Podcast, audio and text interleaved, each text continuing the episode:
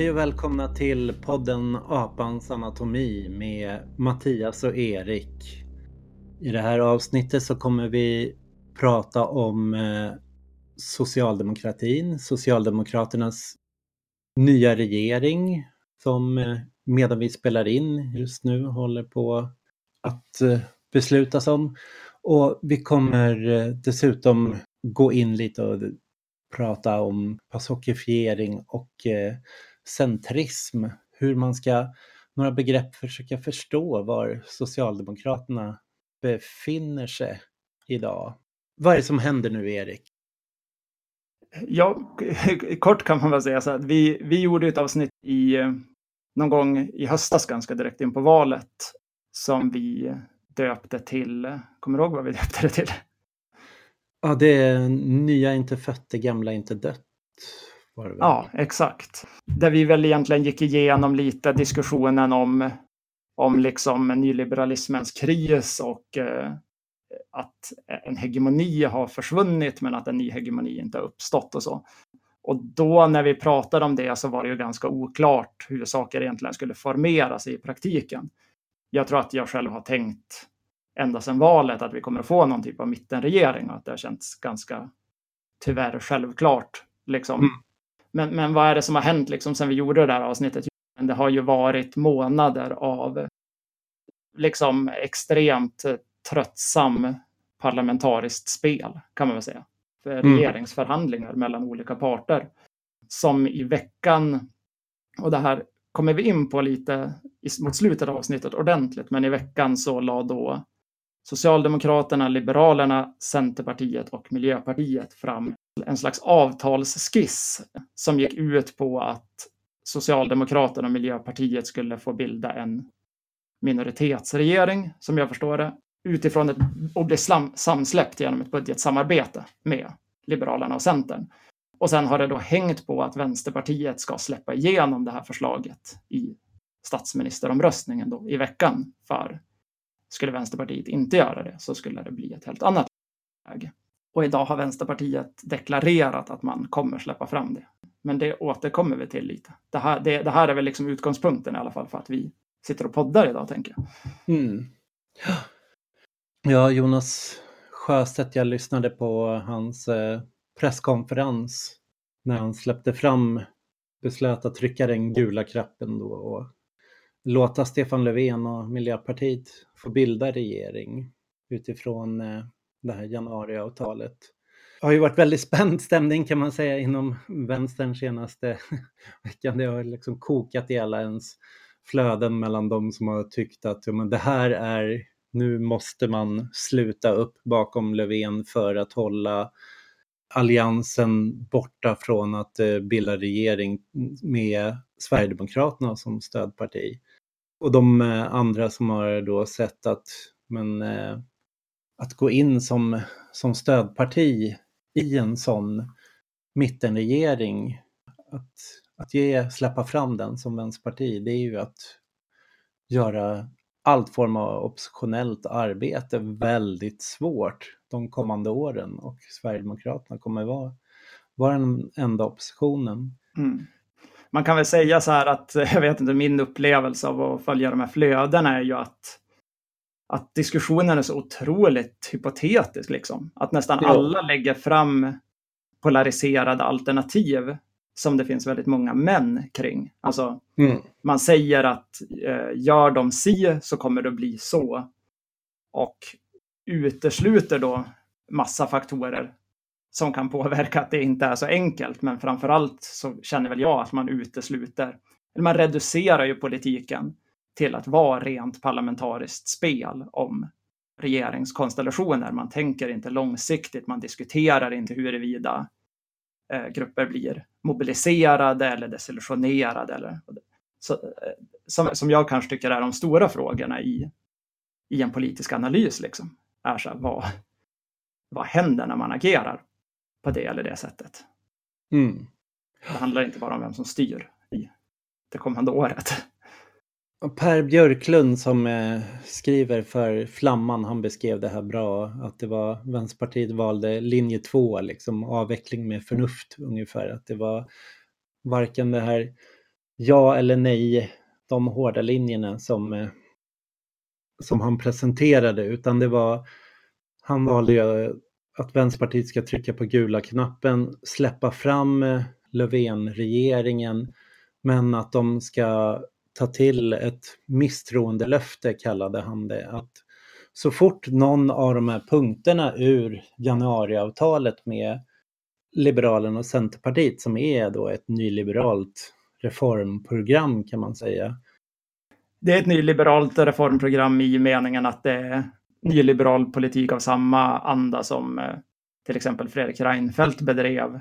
Mm. Men minst lika långtgående. Det är inte en mm. kompromiss. Det är inte så att man stärker vissa typiska socialdemokratiska förslag och går med på vissa eftergifter åt ett sånt håll, utan det är ett rent nyliberalt program. Marknadshyror, luckra upp strandskyddet, eh, försämra anställningstryggheten. Mm. Förändra LAS. Ja, så det, det är ju liksom, det, det, det, finns inte, det finns inget sätt det går att kalla det här för, för en, en förhandling där delar av det är socialdemokratisk politik, så som vi mm. förstår socialdemokratisk politik. Mm. Och avtalet innehöll ju också en klausul att eh, Vänsterpartiet skulle hållas utanför allt inflytande. För de fyra år som har varit nu har ju Vänsterpartiet kunnat eh, lägga fram en lista och få avprickad på reformer som man har krävt för att stödja den rödgröna partiet och då kunde ju de rödgröna få majoritet så att man kunde ha den tyngden.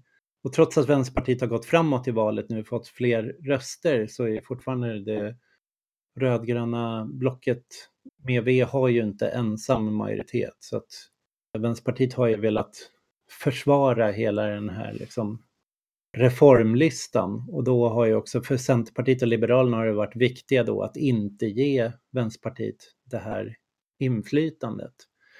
Och det som Vänsterpartiet, eh, Jonas Sjöstedt gjorde på presskonferensen, det var ju att säga att eh, Vänsterpartiet kommer ge sitt stöd till Löfven och bilda regering, men de kommer gå in och rösta emot varenda förslag, varenda förslag i det här nyliberala reformpaketet och varje försämring för arbetarklassen. Och då, han tryckte väldigt mycket på att de är eh, oppositionspartiet i och med det här och de är vågmästaren, att Vänsterpartiet är vågmästaren och att de kommer bedriva liksom en, en hård oppositionspolitik mot det här, vilket enligt Sjöstedt kommer få att Löfven kommer inte ens våga lägga fram de här förslagen. Men det som det som missas med det här är ju att det, vi kommer ju ha fyra oppositionspartier, ja sex om man räknar med Centerpartiet Liberalerna, men det kommer vi inte göra. Utan, så att det innebär ju att eh, lägger de fram ett förslag till exempel på att ändra turordningen i LAS som, som står i avtalet så kommer Vänsterpartiet rösta emot. Men då är det ju också bara för eh, Löfven att göra en deal med Kristdemokraterna eller Moderaterna så att de har Alliansens stöd i de punkterna, i de här nyliberala, nyliberala reformpunkterna. Så det innebär att vi har fyra vågmästare och det, det blir snarare att det kan skapa en sorts dålig stämning internt i, vad ska man säga, det blåbruna blocket. Att de vet att de i varje fråga Vänsterpartiet röstar mot så skulle de kunna fälla regeringen eller välja att få igenom en sakfråga som de faktiskt stödjer. Så de, så de kommer väl stödja sakfrågorna, rösta igenom så att hela det här reformpaketet kommer gå igenom trots Vänsterpartiet röstar emot. Men det kommer gå igenom i vetskapen också att eh, de eh, brunblå kunde ta tillfället i akt vid de här tillfällena och, och fälla regeringen. Mm. Så det är lite så frågan vem som verkligen har vågmästarrollen i det här. Ja, men och här, här stannar ju på något sätt allting också i den här extremt eh, fokuserade analysen på nuet och på liksom mm. politiken som reducerad till platser i riksdagen. Jag tillhör ju inte anhängarna av den, den synen på på politik och framförallt inte på att vänstern ska agera utifrån en sån horisont som exkluderar horisonten av att mobilisera människor för ett, eh, för, för ett mål och för ett projekt. Där man måste ha vissa så här, det handlar ju inte om att ha dogmer utan det handlar om att ha principer som man inte viker sig inför för att det är så man upprätthåller, vad ska man kalla det, eh, moral inom den egna rörelsen. Ja. Man, man, man, visar att så här, eh, vi viker oss inte inför det här och det gör att människor vill kämpa. Eh, och att många människor är mobiliserade är förutsättningen på sikt till att man kan bli ett större parti med ett större mandat eller att man kan mobilisera andra verktyg för att sänka ett sånt här förslag. En mobiliserad ja. vänster kan till exempel motarbeta marknadshyror med metoder på, utanför parlamentet. Men skapar man en stämning där alla känner sig demoraliserade så är det väldigt mycket svårare att, att skapa påtryckningar i andra mm. bemärkelser. Det är en psykologi kring, kring situationen som jag tycker att man helt... Eh, och det är väl för att man är ett parlamentariskt parti och för att man är massa jävla, jag vet inte, broilers som sitter på något partikansli liksom och inte har ett rörelseperspektiv. Men det är så här, det är ju vad jag sitter och är irriterad över de här dagarna. Och jag tänker att det här för oss in lite på, för vi hade ju tänkt att diskutera, nu pratar vi Vänsterpartiet mycket, ja. Eh, men vi hade ju tänkt att diskutera, jag, jag tycker att det, det, här handlar ju både om Vänsterpartiet och om Socialdemokraterna som partier med någon typ av arbetarrörelsebakgrund och rörelseanknytning. Sen kan mm. man säga att man är helt alltså, att man är en idiot som som överhuvudtaget tänker så på de partierna längre. Eller det åt sidan så tycker jag att det är intressant att analysera det här valet både ur Socialdemokraterna och Vänsterpartiets synvinkel. Mm. Och vad det innebär för vänstern i stort, inklusive det utomparlamentariska och partikulärt för båda partierna. Liksom. Att man mm. rör sig i den här riktningen.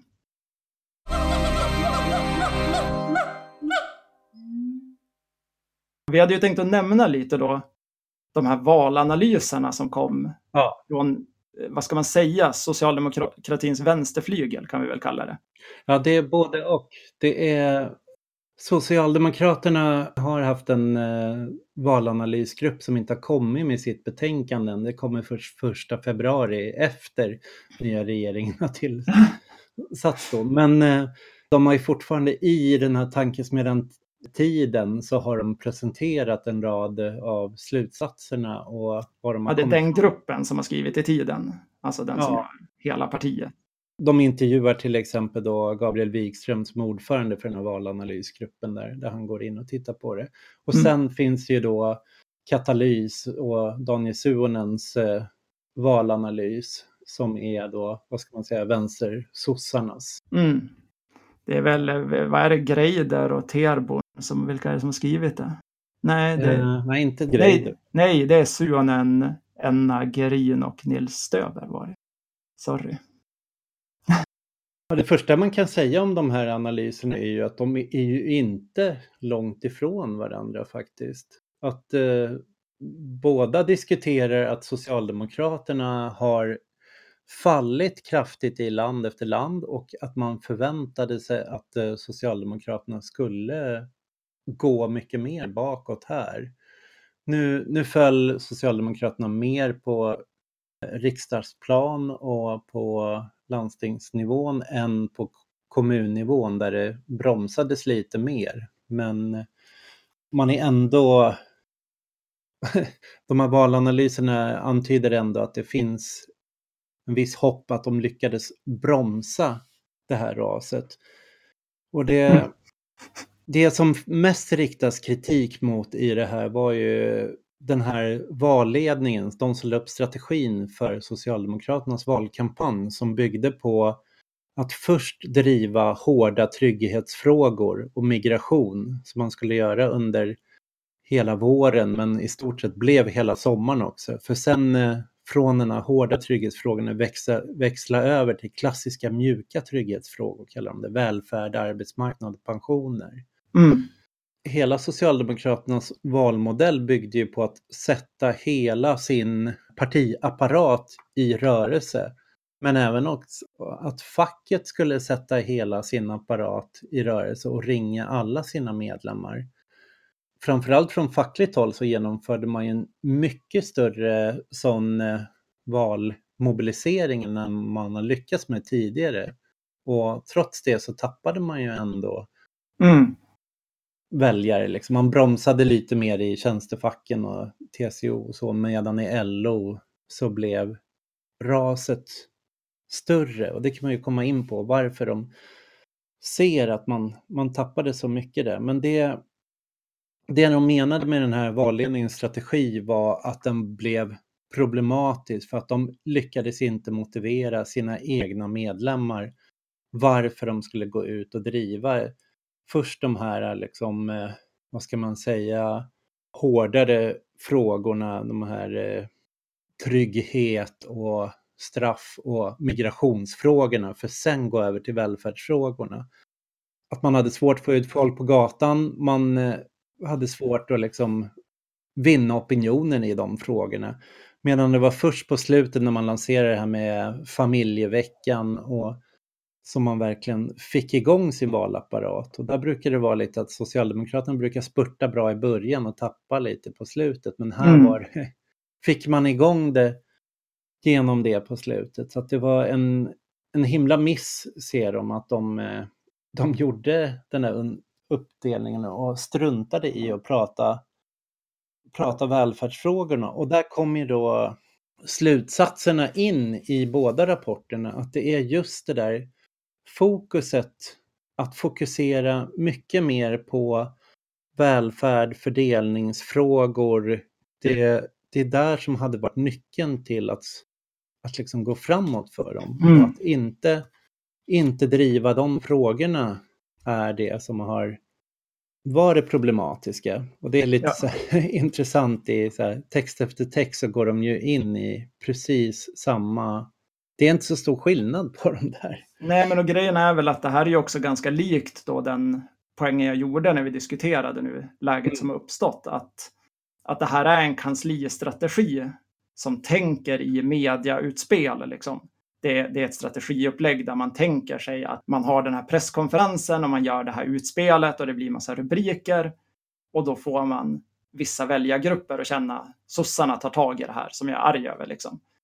Men man, man har inte rörelsesynvinkeln i grunden. Mm. Liksom. Man, man ser inte styrkan i att vad som händer när väldigt många människor tror på någonting och inte, inte du vet, orkar skriva upp sig godtroget på en schemalagd dörrknackning, utan av passion väljer att sitta uppe hela natten och kriga i ett kommentarsfält mm. för att så här, man känner att man kan vinna någonting och det är så betydande för en att man är beredd att ägna massa tid åt det. Och att, att övertyga människor. Liksom. Det finns ju inte där. Och det, det, känns ju som att den, båda de här analyserna delar ju då den slutsatsen. Liksom. Tycker jag också vad jag har läst av, av dem. Man skriver ju där i de här, i katalys då, så har man en mm. sammanfattning av liksom de viktigaste slutsatserna. Och där är ju liksom det, de tre viktigaste lärdomarna från valrörelsen. En av dem är ju en engagerad och aktiv rörelse, helt centrala delar för en framgångsrik socialdemokrati. Liksom. Ja. Vilket ju är en no-brainer på något sätt. Eller borde vara en jävla no-brainer för ett parti som har självbilden av att vara ett folkrörelseparti. Mm. Men uppenbarligen inte är det. Liksom. Om vi fortsätter med Katalys rapport och de har ju även eh, en diskussion i den här valkampanjen hur man ska bemöta Sverigedemokraterna i och med att Sverigedemokraterna äter sig in hos LO-medlemmarna. Och där har man ju gjort en svängning från att i, början pratat om eh, Sverigedemokraterna som ett eh, nyfascistiskt parti, parti med fascistiska rötter rötter, tryckt på rasismen, på det extrema hos dem, till att eh, dra slutsatsen att man, man måste påpeka Sverigedemokraternas roll för den borgerliga politiken. Liksom att eh, de grupper som eh, Sverigedemokraterna går framåt i facket är de som är i LO-kollektiven som är mer konkurrensutsatta på en global marknad. Som, som löper risk att få drabbas av eh, outsourcing eller utländsk konkurrens eller automatisering. Mm. Så dels måste man ju liksom ta sig an de ekonomiska frågorna, se till hur man kan se, skapa andra former av reglering, trygghet på de punkterna, men också visa på att Sverigedemokraterna är ett borgerligt stödparti och röstar med borgarna i de här frågorna. Så det är där man har lagt krutet då på att påvisa att en röst på Sverigedemokraterna kommer vara en röst på att du får marknadshyror, du kommer få förändringar inom LAS, inom turordningsregler, du kommer få en uppluckrad arbetsrätt. ursäkta, mig, ursäkta mina små skratt i bakgrunden, men det är, ja, det är, ju, jo, men det... det... är ju väldigt uppenbart varför man skrattar åt det här. Alltså. Jo, och det är precis de punkter man har tryckt på att det här, det är därför vi måste hålla Sverigedemokraterna borta är ju de frågor som man nu har gått igenom och sätter press på Vänsterpartiet att de måste acceptera för annars får vi en eh, blåbrun regering, att vi får alliansen stödd av Sverigedemokraterna som kommer och då har man ingenting kvar att förklara varför Sverigedemokraterna är ett hot annat än att gå tillbaks till det här liksom med att ett parti med naziströtter. Liksom, att det, man får gå tillbaks med hela nazistkortet igen för att eh, den politik man varnade för att Sverigedemokraterna skulle göra möjlig är den man själv har gått in och mm gått med på att regera på. Så där är ju verkligen ett, ett typexempel på att skjuta sig i foten i sin egna analys då. Jo. Ja, samtidigt som man ju också gör en hel del åtstramningar eller förlängningar av åtstramningar i migrationspolitiken på ett sätt som ju inte går kanske i clinch med att återgå till att benämna eh, Sverigedemokraternas arv. Mm. Men som jag, jag, personligen tror normaliserar dem som aktör, tillskriver mm. dem ett rätt i, i sak på massa sätt. Jag, jag, jag tror att den balansgången är väldigt svår att peka på att så här, det finns någonting som gör dem illegitima. Mm. Men det är inte att de bedriver högerpolitik och det är inte heller deras migrationsreformer i sak, utan det är liksom, eh, jag vet inte. Mm. Jag skulle vilja bara läsa de här korta punkterna som Katalys eh, summerar med, för att de är, mm. de är, summerar hela rapporten och väldigt kärnfulla. Så här ett stycke handlar om varför Socialdemokraterna gjorde sitt sämsta val någonsin. Dels Socialdemokraterna tappar stort bland sina kärnväljare, LO-medlemmar, arbetare, arbetslösa, sjukskrivna, som främst går till Sverigedemokraterna. Alliansen blev mindre än de rödgröna, men sedan Sverigedemokraterna har tagit kapitalets sida i alla avgörande frågor representeras den ekonomiska elitens intresse nu av en tydlig riksdagsmajoritet på 205 mandat, nästan 60 procent. Socialdemokraternas problem i den nya politiska samtiden är bristen på ideologisk konsekvens och tydlighet med vems intressen man försvarar och vems man utmanar. Under valet sträckte man sig åt alla håll samtidigt, höger, vänster, frihetligt, auktoritärt. Socialdemokraternas auktoritära valstrategi under våren 2018 höll på att sänka partiet helt, med interna splittringar där många inte kände igen sitt parti. Den framgångsrika valspurten lyckades dock rädda partiet från ännu ett större fiasko. Tre viktiga lärdomar från valspurten. Ett tydligt vänsterorienterat jämlikhetspolitik. Två, ett tydligt ställningstagande mot Sverigedemokraterna. Och tre, ett engagerad och aktiv rörelse är helt centrala delar för en framgångsrik socialdemokrati. Och så kan vi, det sista här då är Katalys rekommendationer för tre områden som måste förnyas om socialdemokratin ska vinna val igen och ta tillbaka makten. Att det behövs en helt ny socialdemokratisk ekonomisk politik, samt rejäla reformer av skattesystemet, pensionssystemet, bostadspolitiken, arbetslivet, klimatpolitiken och regionalpolitiken. 1990-talets lösningar fungerar inte för 2020-talets utmaningar. Och det är ju 90-talets lösningar nu vi har gått tillbaks till med det här nyliberala reformpaketet så att säga. Ja, jag vet inte om man kan säga att 90-talets lösningar funkade för 90-talet heller ur en socialdemokratisk synvinkel. Det funkade väl kanske för att ta ekonomin ur en akut kris, men ja. det drabbade ju socialdemokratiska kärnväljare. Så, ja. ja. Nej, men det är bara att läsa både Socialdemokraternas egna och Katalys valanalys av så här, vad måste Socialdemokraterna göra för att inte falla sönder som parti, att inte tappa mark helt. Och sen så ser man det Löfven gör just nu. Det är så här totala motsatsen.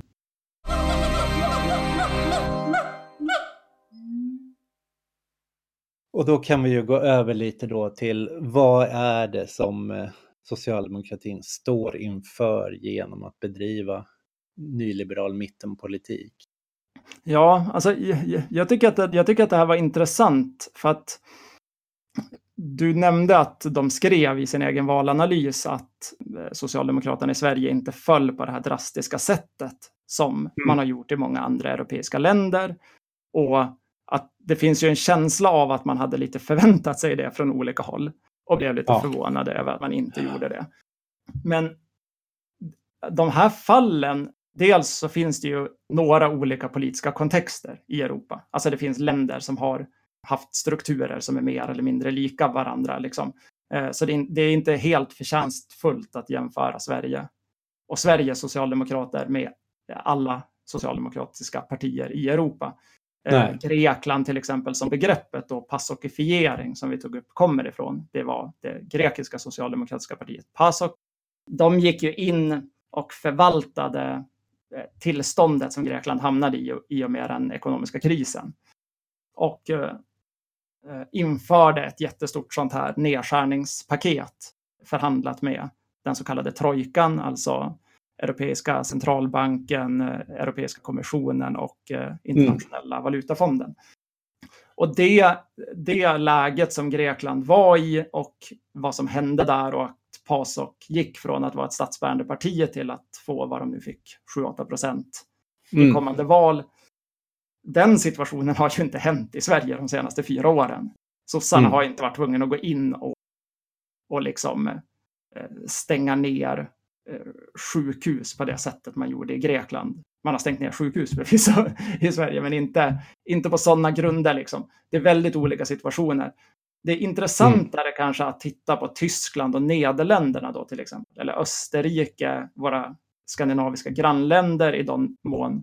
Alltså, där finns det mer eh, kontextlikheter. Liksom. Mm. Nederländerna tycker jag är intressant för att i Nederländerna eh, så de hade ju, eh, vad ska man säga, parlamentsval 2017 och då hade Socialdemokraterna och Folkpartiet i Holland, alltså eh, VVD, ett ganska typiskt liberalt parti, systerparti till Svenska Liberalerna. De två partierna hade då styrt i en koalitionsregering tillsammans under mandatperioden innan. Mm. Så det man just hade haft i Holland var en, en liksom så att säga blocköverskridande mittenregering som drev en väldigt nyliberal agenda. Så blev det val och Socialdemokraterna rasade ner till Socialdemokraterna har gått lite upp och ner i Holland. De har inte varit så stabila som i Sverige, men i det här valet rasade de ner till 9 procent. Jag tror att de blev tredje största vänsterparti i, i parlamentet. Och samma år så hade ju Tyskland också förbundsdagsval. Mm. Och där rasade Socialdemokraterna, jag kommer inte ihåg med hur många procent, 6-7 procent kanske, de fick 20. Och vad var det som hade hänt i Tyskland? Jo, det var att Socialdemokraterna i Tyskland mandatperioden innan hade gått in i en stor koalition med Angela Merkels kristdemokratiska parti. Alltså, man hade regerat över blockgränsen på en väldigt osocialdemokratisk agenda. Liksom. Mm. Och, och det pikanta i till exempel Tyskland då, det är ju i samma val 2017 så får Alternativ för Deutschland, som inte ens har suttit i förbundsdagen innan, de får 12,6 procent i det här valet. De ökar nästan 8 procent samtidigt som Socialdemokraterna gör det här raset. Mm. Så, så här, varför rasade inte sossarna i så drastiskt i Sverige? Ja, men sossarna hade ju inte suttit i en nyliberal blocköverskridande koalition. Innan mm. det här valet. Sossarna hade ju suttit i en regering med Miljöpartiet som till en början hade regerat med en decemberöverenskommelse som var att högern inte skulle att högern skulle låta den regera som liksom största minoritet. Mm. Det är ju nu Socialdemokraterna gör exakt det valet som mm. har lett till den här pacifieringen i de här jämförbara länderna. Mm. Så, så att, att det inte har hänt i de här valanalyserna är inte konstigt. För att, Nej. Men, men det, det, det framstår ju väldigt sannolikt att man träder in på den vägen och att det är det valet man har framför sig om man gör så här. Ja, och det PASOK var ju inte heller första socialdemokratiska partiet att göra det raset utan det skedde ju åren innan skedde det ju i flera av de östeuropeiska länderna. I, i mm. Polen mm. och Ungern så mm. genomfördes samma ras där kombinationen av att man drev nedskärningar i välfärden och korruption, att när de två frågorna gick samman så, så tappade man. Och innan det så var det också franska eh, parti socialist och eh, italienska parti, eh, alltså socialistpartiet som gick igenom liknande. Italienska socialistpartiet föll ju redan samman 1990. Jag bodde i Italien runt eh, 2008 när det var, man försökte med Demokratiska partiet som är då arvtagarna liksom till gamla kommunistpartiet men som nu är kan man säga reform socialdemokratiskt försökte gå samman med Kristdemokraterna i mitten och ha Rifondazione Comunista som var ett reformerat nytt vänsterparti liksom som stödparti under de åren och det straffade sig helt liksom man försökte man motiverade den mittensamlingen med att man ville hålla Berlusconi och extremhögern borta och få även mm. Vänsterpartiet att sitta med i det. Så Vänsterpartiet åkte ju ur riksdagen där. Så att jag tänkte säga, man har ju knappt en parlamentarisk vänster då i Italien Nej, vid det här laget.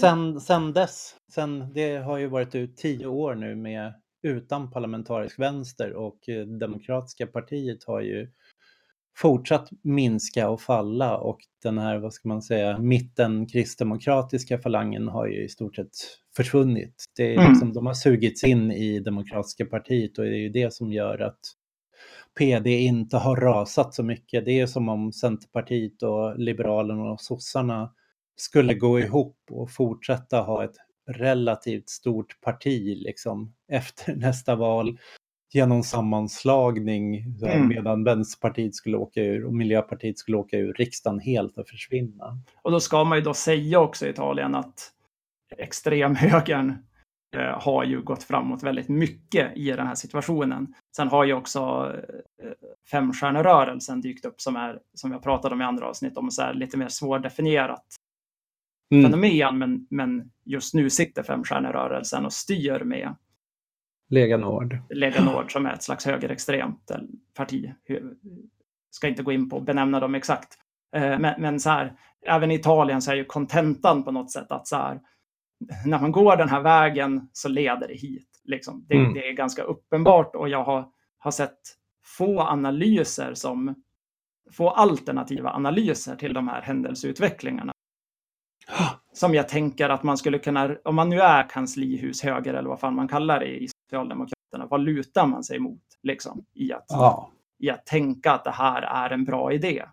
Det, det är svårt, tycker jag, att se. Där är ju liksom, jag, jag är ju med på, jag är inte alls eh, vän helt och hållet med, med katalys och med eh, vänstersocialdemokratin och så. Men jag tycker att de gör i alla fall vissa basala eh, mm. grundanalyser som då har kommit fram inom partiet föregått det här beslutet. Liksom. Men, men jag tycker att du sa någonting intressant där med Italien också. Det är ju det här med hur Vänsterpartiet där blev, blev inblandat i situationen. Liksom. Mm. Och jag tänker att det kanske då... Eh, och angående Vänsterpartiet tänker jag ju att, att ett väldigt starkt argument för den röda knappen, för nejet, för att fälla den här regeringsbildningen, det är ju att inte om Socialdemokraterna gör ett val som leder till pacifiering så ska det mm. inte grundas i att Vänsterpartiet också deltar i det. För att då underminerar man den kraft som skulle kunna fånga upp vänsterut. Ja. De som blir desillusionerade av socialdemokratin. Så tänker jag mig.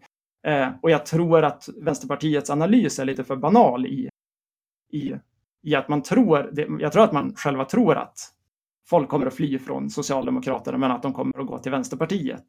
Mm. För att Vänsterpartiet säger att man ska stå upp för de här sakerna. Men i praktiken släpper man ju igenom den här politiken. Man gör mm. inte det här hårda, principiella, vet ni, här går gränsen. Liksom. Vi, vi kan inte stödja sådana här eh, otroligt ojämlikhetsskapande reformer mm. för det abstrakta motivet att hålla bort en eventuell minoritetsregering med Sverigedemokraterna från inflytande. Liksom. Björn Elmbrandt som är en sån här vänstersocialdemokrat, han har ju kommit med flera böcker nu. Han kom med en i dagarna som heter Marknadens tyranni och sen kom han med en lite tidigare som heter Innan mörkret faller där han har tittat just på så här misslyckad krispolitik liksom, där Socialdemokraterna har medverkat under 1900-talet fram till idag och hur eh, gång på gång liksom det har nyliberala systemskiften där vänstern eller Socialdemokraterna har späd, spelat med har bäddat för en nationalistisk motreaktion. Liksom. Att det är så liksom Putin, Orban, Erdogan, Trump, Bolsonaro liksom, mm. har alla kunnat få det utrymmet att kliva fram. Det Sverigedemokraterna har ju förstått nu, det är ju att det här är ju öppet mål för dem. Det är det gyllene läget just nu att eh, lägga fram eh, vänsterförslag, vänsterpopulistiska förslag, säga att de står för de saker som den här nyliberala vill nedmontera, försvara arbetsrätten, försvara det. Så att Sverigedemokraterna kommer ju, vi kommer springa in i dem i alla former av protester framöver. Och det är inte ens självklart att det kommer vara Vänsterpartiet eller vänstern som tar ledarposition i de här oppositionella kamperna mot, mot den nyliberala politiken. Nej, framförallt inte om man har en eh, demoraliserad ja. rörelse och eh, medlemskader och väljarbas liksom, medans man har då en höger som istället har blivit förbannad och mm. fått mobiliseringsvilja. Att så här, okej, okay, nu, nu har det här kommit till, men jävla vad vi sänka det här liksom. Nu ska vi sätta in dödsstöten. Det är ju, det är ju markant eh, olika lägen liksom. Att ja. Psykologin igen liksom i det. Ja, och det är också det som kommer göra en vänster opposition svagare är ju att den socialdemokratiska arbetarrörelsen kommer ju inte kunna delta i den. Så att det, det kan kno, komma knorrande från Hyresgästföreningen och LO, men de skulle aldrig göra någonting som eh, hotade att eh, fälla regeringen och de skulle också vara väldigt försiktiga och spela med i protester som antingen kan löpa vänster eller höger ut. Så mm. De kommer ju vara som en våt filt över i det här läget i och med att de är så uppknutna. Så har det sett ut varje gång liksom, Socialdemokraterna har kunnat genomföra större förändringar utom protester än vad högern har kunnat genomföra. Jag tycker en till grej som jag bara tänkte på som knyter an. Vi gjorde ett avsnitt om vänsterpopulism eh, mm. där vi gick igenom, för nu pratar vi en del om katalys och så, och där gick vi också igenom deras rapporter rätt mycket och den sfären som finns runt om. Och, och vi pratade lite då om deras klassanalys i en av de här rapporterna och eh, vad ska man säga, förändring av sammansättningar, hur, hur eh, väljarmönster hänger ihop med att mm. folk till exempel har blivit belånade och är egna hemägare och sådana saker. Liksom. Och jag tänker att det där är en till sån här grej som är sjukt viktig att påpeka när man av någon slags eh, hävdad pragmatism genomför ganska drastiska nyliberala reformer är ju att eh, Alltså jag läser mycket sådana här, det finns någonting som heter SOM-institutet som gör nationella mm. värderingsundersökningar återkommande.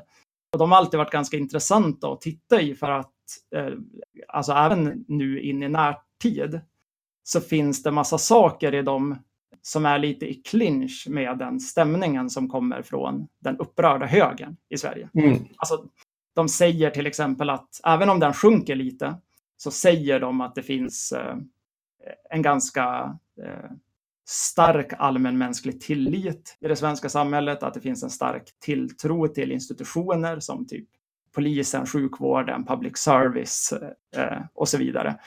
Det, det, finns antydningar i dem, alltså om man tittar på stödet för en reform som sex timmars arbetsdag, som inget mm. parti driver och som eh, brottas ner våldsamt om någon skulle nämna den i en offentlig debatt så är det latenta stödet väldigt stort. Liksom. Det är ändå så här, mm. typ halva befolkningen som tycker att det är en bra idé. Och de där SOM-undersökningarna, när jag har tittat på dem liksom och ser sådana här lägen och hur man resonerar och det här med klassförändringen och så, så, så tänker jag ofta att, att liksom, och det här är då den mellanmänskliga tilliten eller, i det här, mm. att om man, om man genomför sådana här reformer så kommer mm. man också att förändra hur människor känner kring sådana här saker. Alltså, eh, om sossarna genomför nyliberala reformer kommer ja. den mellanmänskliga tilliten att minska av dem, vilket gör att det kommer att vara svårare att få folk att rösta för en vänsterpolitik. Liksom. Ja. Så det, det, finns liksom en slags negativ loop där man ju underminerar förutsättningarna för sig själv i den här pragmatismen. Liksom. Och det tycker jag är väsentligt, för jag tror att vi är djupt inne i den sedan 90-talet, liksom, eller 85 eller någonting. Men det är också så här, där kommer ju verkligen den här frågan om så här, är det inte bättre att ställa sig i opposition och tro på något och ha ett tydligt mål eh, än att delta i, i att liksom förgöra förutsättningarna för ett vänsterprojekt för att människor mm. inte litar på varandra och därför inte vill fördela resurser.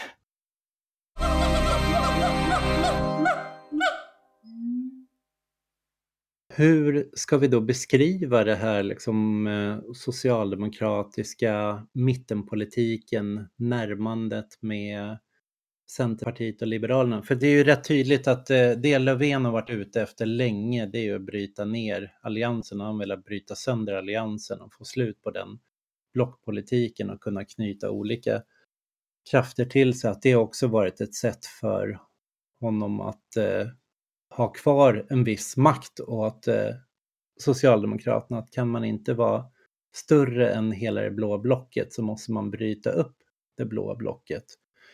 Få det att närma sig inåt mitten. Och då finns det här begreppet centrism som beskriver den här strömningen.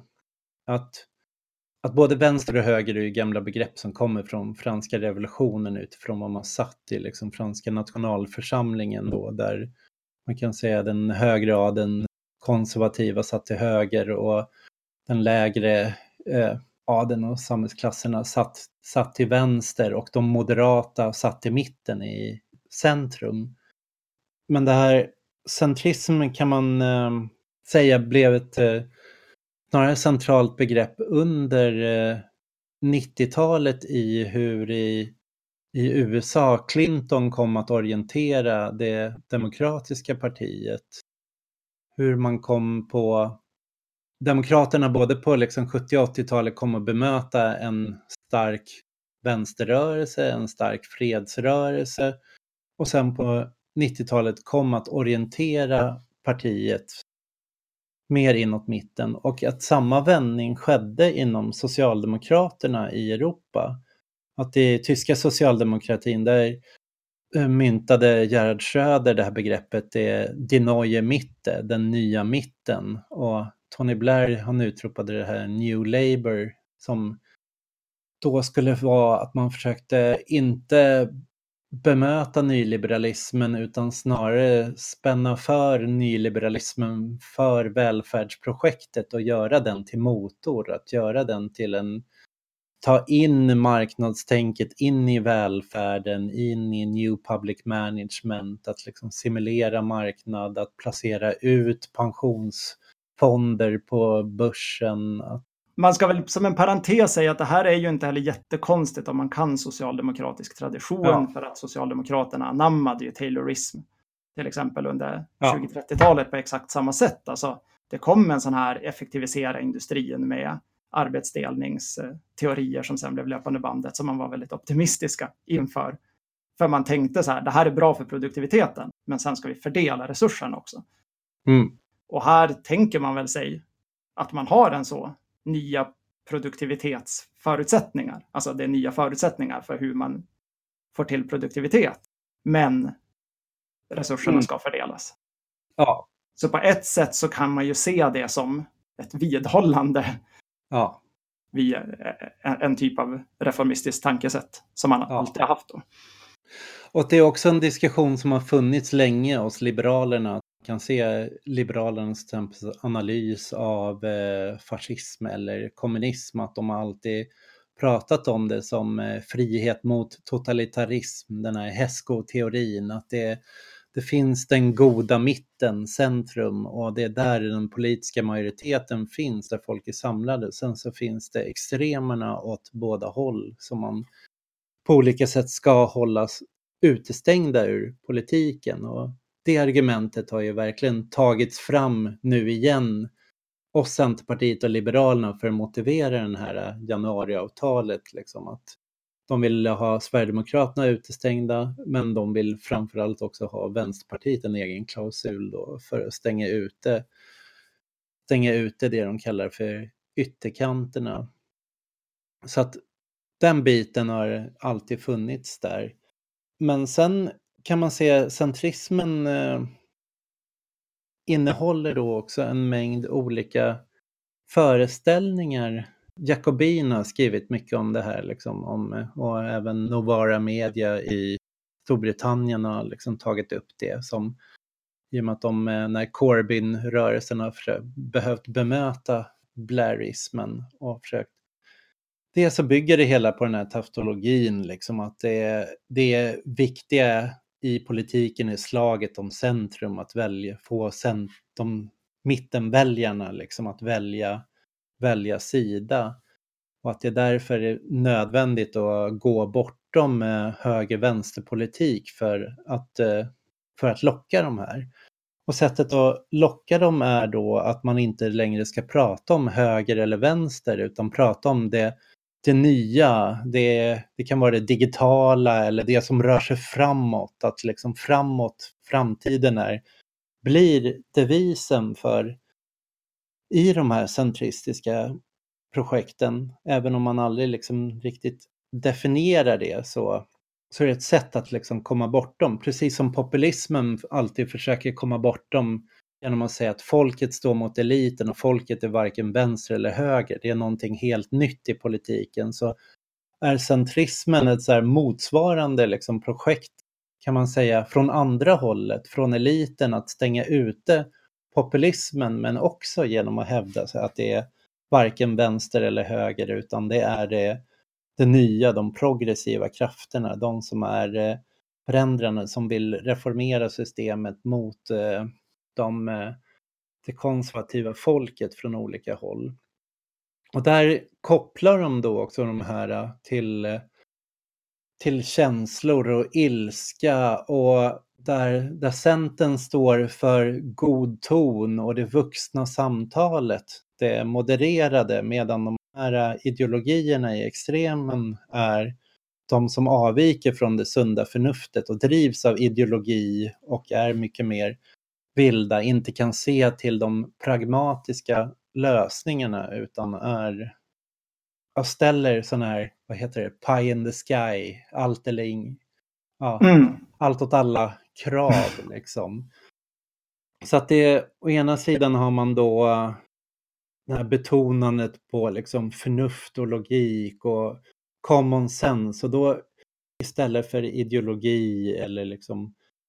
Och då innebär det också att kompromisser blir ett väldigt centralt ändamål i, i centrismen. Att säga att man i alla de här olika centristiska manifesten som har kommit i, i USA eller kring Blair så är det just den här poängen att hitta överenskommelser som går över gränser. Och då är det återigen, man ser inte det som intressekonflikter, att det finns en motsättning i arbete kapital eller man, det finns en motsättning höger och vänster utan det, det handlar snarare om olika, ska man säga, politiska sfärer som det gäller som är irrationellt uppdelade och sen så gäller det genom förhandlingen att alla, man får alla att sätta sig kring ett bord och lägga fram sina punkter och liksom komma fram till det här gemensamma kompromissavtalet. Det är politikens syfte, liksom den centristiska mm.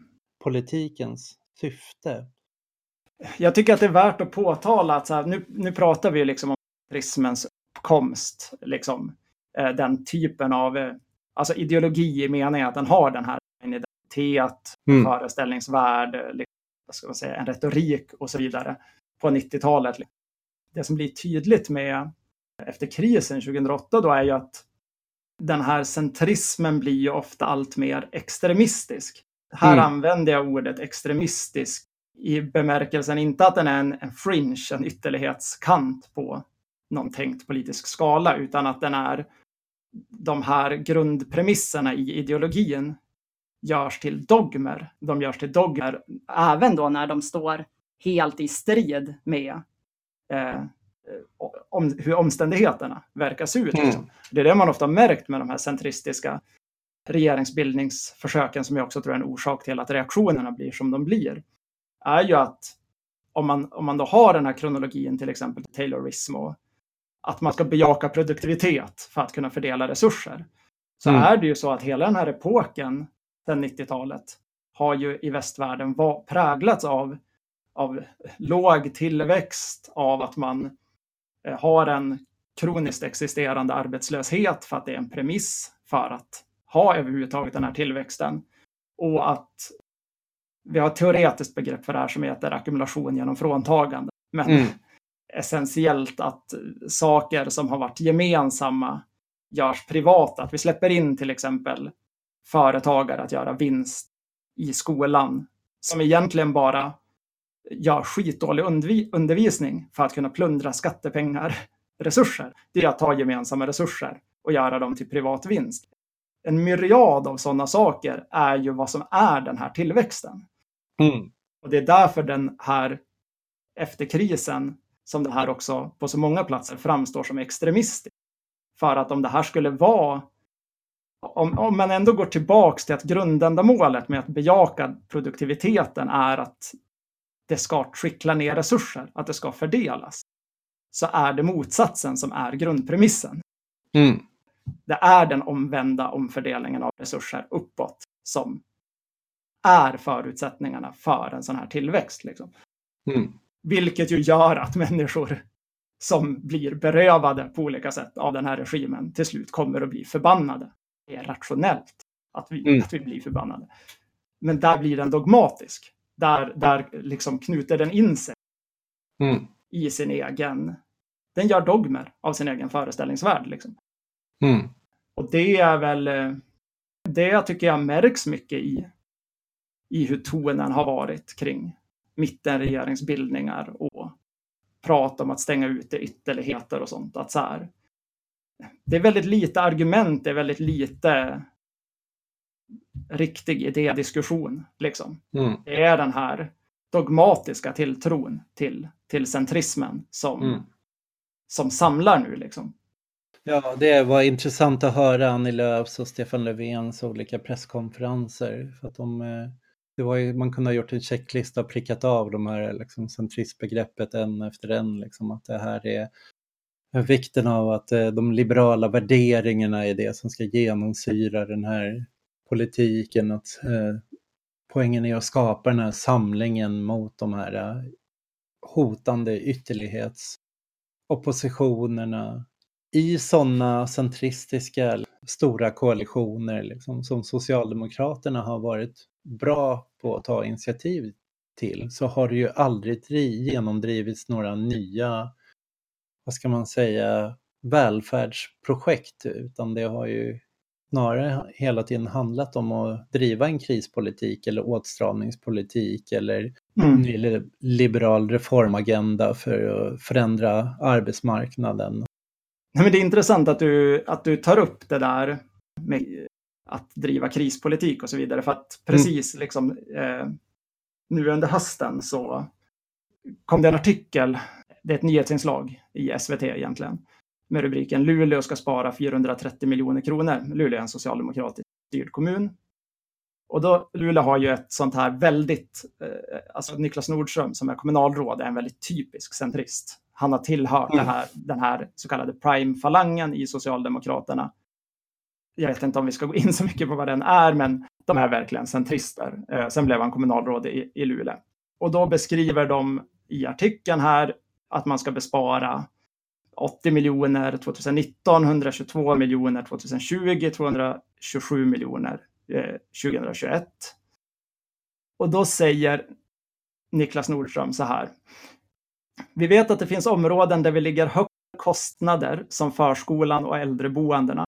Vi kommer att nöta på och effektivisera. Vi måste få ner kostnaderna för att få en starkare ekonomi för tillväxt. Det är ett av våra utvecklingsområden, säger han. Mm.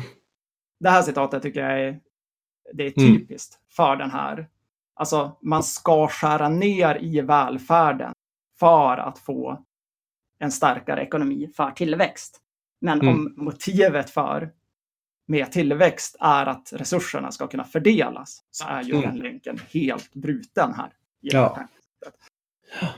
Och jag tänker att det här är en mikroskala av, av hur man resonerar då på, mm. eh, på högsta nivå. I, socialdemokratiskt också, kring att tänka att det här kan vara en vettig idé. Liksom.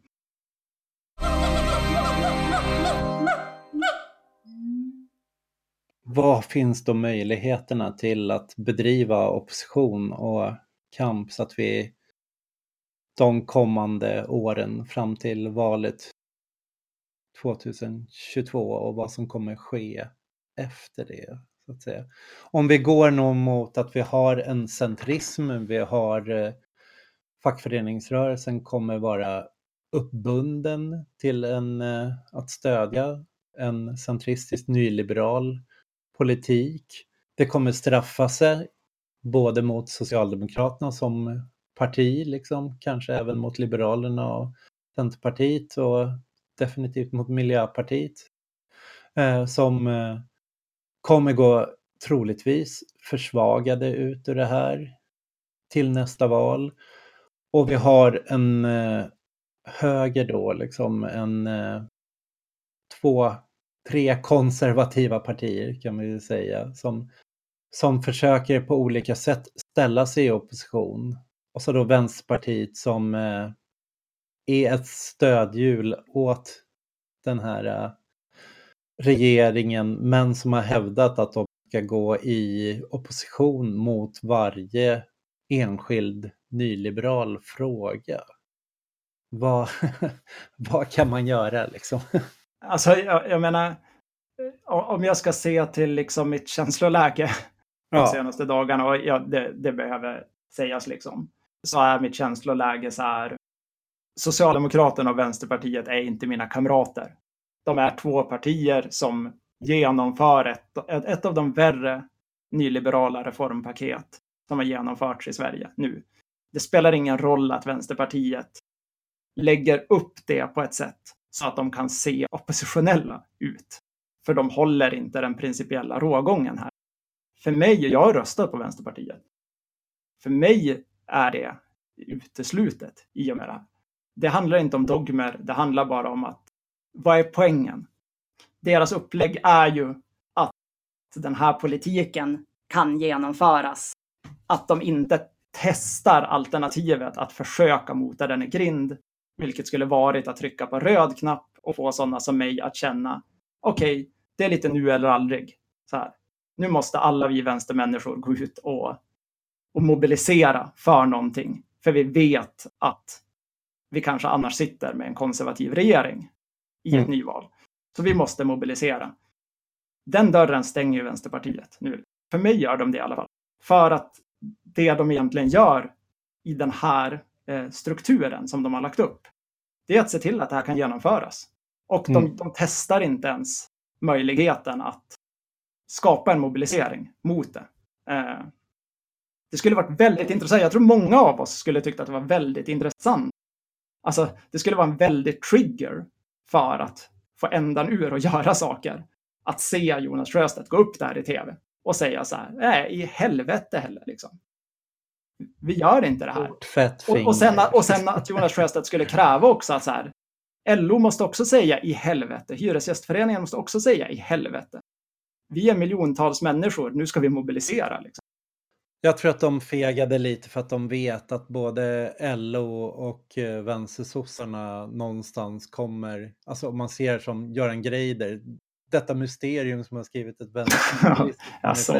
och nu liksom slutsatsen att nej, nu är inte tid för populism, nu är det tid att uh, stödja en nyliberal politik. Liksom. Men uh, att de är noja för uh, skiten att att de skulle anklagas för att ha släppt fram Sverigedemokraterna. Men det är mm. fortfarande mm. så, liksom, släppt fram Sverigedemokraterna till vad? Att det skulle vara att Centerpartiet och Liberalerna skulle sitta eh, och vara beroende av Sverigedemokraterna. Om det är jobbigt att vara beroende av Vänsterpartiet så skulle det vara liksom eh, tio gånger jobbigare att vara beroende av Sverigedemokraterna som skulle hota och fälla liksom Kristersson-regeringen varannan månad och ställa till kaos till det. Eller så skulle Sverigedemokraterna bara knytas upp till att eh, vara ett eh, stödhjul för, för borgerlig liksom, politik och liksom, det skulle bli uppenbart var de står. Nu har vi liksom ett fritt stående Sverigedemokraterna som Alltså de är ju ett parti som förutom invandringspolitiken har de inga bestämda åsikter så de kan kasta sig som jokrar hit och dit vad de vill. De har ju redan börjat ta tillfället att göra vänsterpopulistiska utspel eller liksom försöka säga att de ska, de ska ställa sig i en slags eh, opposition som ska lyfta frågor för arbetare underifrån. Liksom. Mm. Så man har ju gett Sverigedemokraterna ett, ett drömläge, ett drömscenario i det här.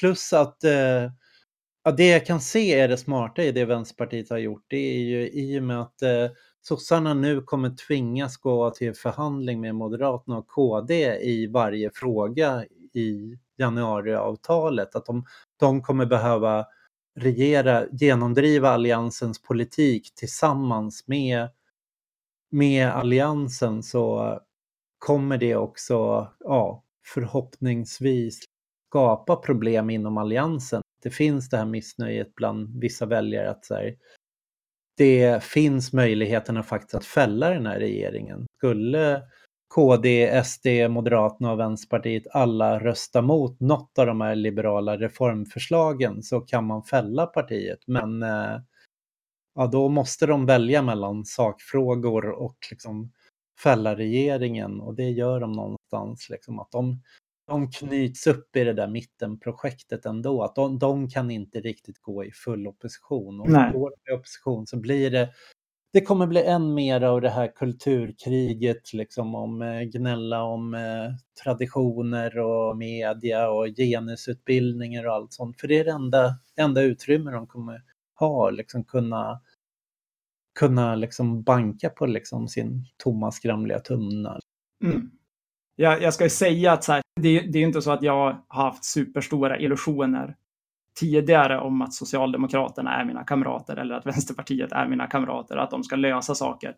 Men jag tycker att man ska ha en ganska nykter bild av att hur de agerar som stora aktörer på någonting som definieras som en vänsterkant och vart det leder, det påverkar ju rörelsers handlingsutrymme också deras reformer påverkar hur människor är mottagliga för det jag säger när jag, jag, försöker organisera mina grannar till exempel. Och såklart en konservativ regering kan ju också mer minska det handlingsutrymmet om den kommer till makten om fyra år. Så att det, det handlar inte om att vara naiv. Jag tycker att man kan hålla båda de bollarna i luften. Och när jag, men när jag säger att de inte är mina kamrater efter mm. det här, så, så säger jag det med, för mig, känslan av att så här, jag tror till fullo att det här kommer att leda till att Socialdemokraterna trillar ner under 20 gränsen i nästa mm. val. Det mm. är det som har hänt i alla länder som har rört sig i en liknande riktning. Det finns ingen logik hos mig själv. Sätter jag till exempel Sverigedemokraterna gör det här så finns det ingen logik hos mig själv för hur Socialdemokraterna ska undvika det. Och jag har svårt att se hur Vänsterpartiet ska fylla det vakuumet i den, mm. med den, den vägen de har gått in i. Så jag tror att om man är intresserad av att ha en progressiv politik i meningen att man vill ha ett klasslöst samhälle, att man vill ha jämlikhet, jämställdhet, bla bla bla. Sådana saker som jag vill. Så är det här läget som uppstår nu, det är ett läge där, där diskussionerna måste handla om helt andra organisationer, om att skapa tryck och organisering som är helt oberoende av att mm. definiera sig som en rörelse med de här parterna. Liksom. Mm. Vi, vi, kan inte vara vi med partier som sitter och genomför de värsta nyliberala reformerna det går inte. Ja. Utan vi kommer att måste röra oss i rörelser som mm. definierar mm. sig som ett, en den andra i relation till dem. Liksom. Ja. Och det gäller även Vänsterpartiet. Liksom. De, är, mm. de har satt sig i den båten. Ja. Jag, jag tror ju att de rörelseuttrycken, den, den stora processen som många av oss som försöker syssla med organisering kommer att få genomgå, har ju du redan hintat. Liksom. Och det är att vi förmodligen kommer att hamna i massa konkreta problem som den här regeringen inte möter. Till exempel mm. kommunkrisen som har varit analkandes i många år, som det inte finns några eh, reformer här som är i närheten av att kunna adressera. Mycket svårare nedskärningar i kommuner och landsting som komma. Bostadsbubblan som jag tror att man till synes kommer att blåsa upp till en mycket värre sprickningspunkt med de här marknadshyrorna på nyproduktion. Där kommer det uppstå olika konflikter. Och det kommer ofta vara så att vi som har tillhört vänstern men inte partivänstern kommer att hamna i mobiliseringar där det då också finns till synes Sverigedemokraternas gräsrötter. Mm. Det här liknar då gula västarna situationen till exempel. Det är precis så jag ser det också. Vi kommer ha två former av oppositioner. Det ena är Vänsterpartiet kommer behöva scensätta en massa protester framöver där varje förslag, eh, nyliberalt förslag som läggs så kommer de eh, säga att de trycker på röda knappen, fixa demonstrationer, behöva liksom på det sättet presentera sig som, inte bara i riksdagen utan även på gatorna, att vi är de som ställer oss mot det här. Och enda syftet är äta sig in i socialdemokratin, försöka täcka upp deras eh, medlemstapp och liksom äta sig in i LO för att inte Sverigedemokraterna som ska göra det. Det är liksom den ena formen av opposition som ja, rätt symbolisk av sig, liksom. sånt som kanske trotskister och sådana liksom har ägnat sig åt innan. Mm. Och den andra formen av opposition kommer ju vara de konkreta, när vi står inför nedläggningar, står inför eh, utförsäljningar eller står inför hyreshöjningar där det sker protester organiserade underifrån, liksom BB-protester eller mm. skolprotester mm. eller något sånt. Eller kanske bara ett väldigt allmänt resentament, liksom. Ja. som rinner över. Det är en ja, symbolfråga, visst. men det rinner över i, till exempel i glesbygden för att man inte adresserar hela den systematik av nedmontering som man tillåter fortsätta här.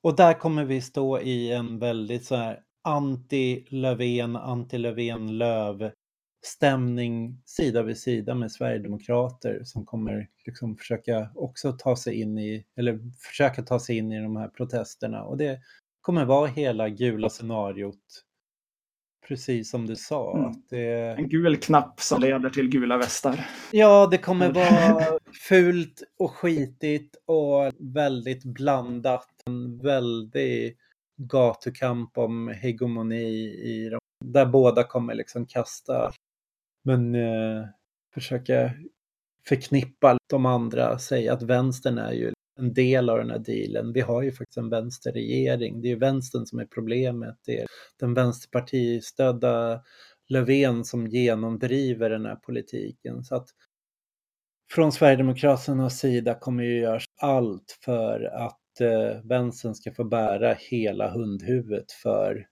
all form av nyliberal politik framöver. Mm. Och då, då kan vi väl eh, börja avrunda det här och säga att mm. vi måste skita ner oss de kommande åren för att Jonas Sjöstedt ville vara ren. Ja. Det är väl, det är väl den situationen vi har hamnat i här. Mm. Ja, så är det definitivt. Och vi kommer fortsätta kommande poddar på det här temat. Titta närmare på högerpopulismen tror jag nästa gång. På återhörande och tack så mycket för att ni har lyssnat. Tack, tack.